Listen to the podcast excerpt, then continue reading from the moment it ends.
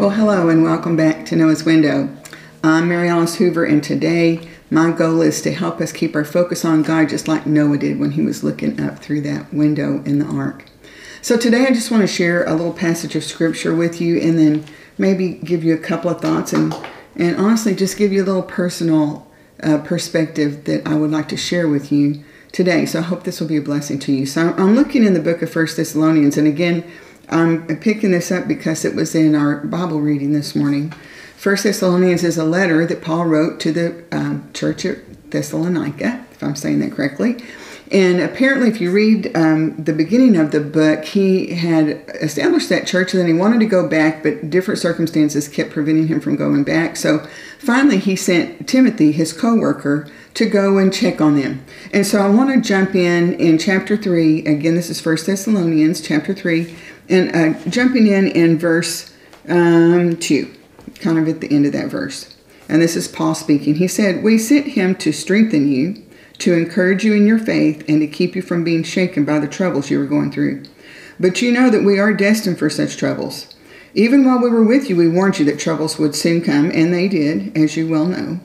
That is why, when I could bear it no longer, I sent Timothy to find out whether your faith was still strong. I was afraid that the tempter had gotten the best of you and that our work had been useless.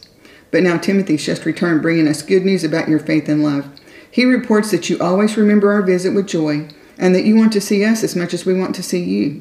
So we've been greatly encouraged in the midst of our troubles and suffering, dear brothers and sisters, because you've remained strong in your faith. It gives us new life to know that you are standing firm in the Lord. How we thank God for you. Because of you, we have great joy as we enter God's presence. Night and day we pray earnestly for you, asking God to let us see you again to fill the gaps in your faith. May God our Father and our Lord Jesus bring us to you very soon, and may the Lord make your love for one another and for all people grow and overflow, just as our love for you overflows. May He, as a result, make your heart strong, blameless, and holy as you stand before God our Father when our Lord Jesus comes again with all His holy people. Amen. So, when I was reading that today, I was just thinking about something from my perspective, and that is um, all of us right now are in some troubling times. There, we don't all have the same trouble, although we've all been through some similar circumstances in the last two years that we've uh, struggled through together. We've had different um, uh, ripple effects from maybe some of the global issues that have happened. Um, but what I'm encouraged about is how many of you are standing strong in your faith? And you know, when when it's your life's calling to um, help people with their faith and, and to understand the Word of God, to have so many people who are standing strong and not letting the troubles of this world discourage them to a point that they abandon their faith, that encourages our hearts. And we just want to continue on. Um, encouraging you, just like Paul sent Timothy to encourage, to strengthen, and to keep them from being shaken in your faith. If I could say one thing to all of us is God is still right on schedule. What He's going to do, bringing the bringing the kingdom here, um, is right on schedule.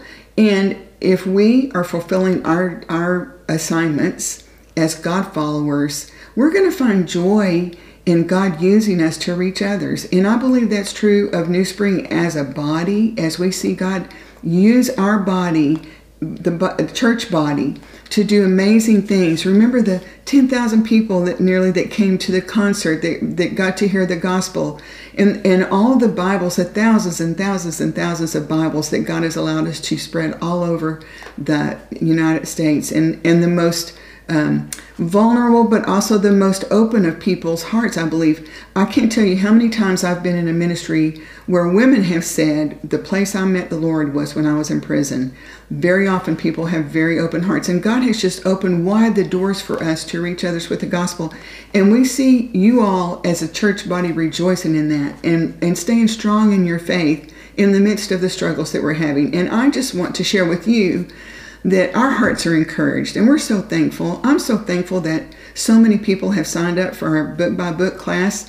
Uh, it's my goal to um, help you dig into the Word. I don't know that I'm the most qualified to do that, but if God's called me to do that, I'll just get in there and do my very best. And hope that it'll be a blessing to you and encourage you to feel empowered to study the Bible on your own. That's huge. That's huge because this is where you're going to draw most of your strength is from the word of god. That's the that's the guidance and the authority in our life that can help us to be strong in the midst of difficulty.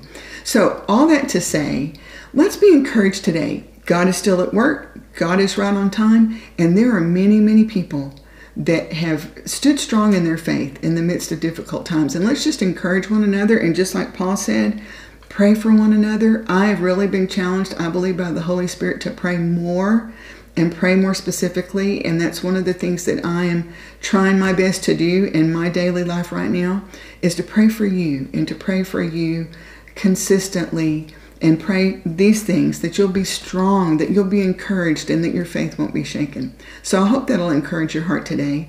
And having said that, let's have a word of prayer together. Oh, Father, we're so thankful and grateful that in this day of troubles and tribulations that you have um, a body that's standing strong. And I just pray, Father, that you would bring strength and courage and confidence to each and every one of us as we go forward proclaiming your gospel, reaching the lost. And thank you for the honor and the privilege of being able to be used by you to do these things that you've made available to us. And we just give you all the glory and the praise, Father. We praise you for the the team of ministry that you've put together that's so amazing. And we know that's all you're doing father. And i thank you for the all the people that are participating by coming and by giving and, and by volunteering. There are so many people father that you've brought together and you're using all of us to do a great work. And we're so thankful to just get to be part of it and I pray, Father, that each and every person that's watching and listening to Noah's Window will be strengthened and encouraged and will stand firm and not be shaken in their faith in these difficult days. You, you warned us they were coming, and here they are. And Father, just help us to be strong.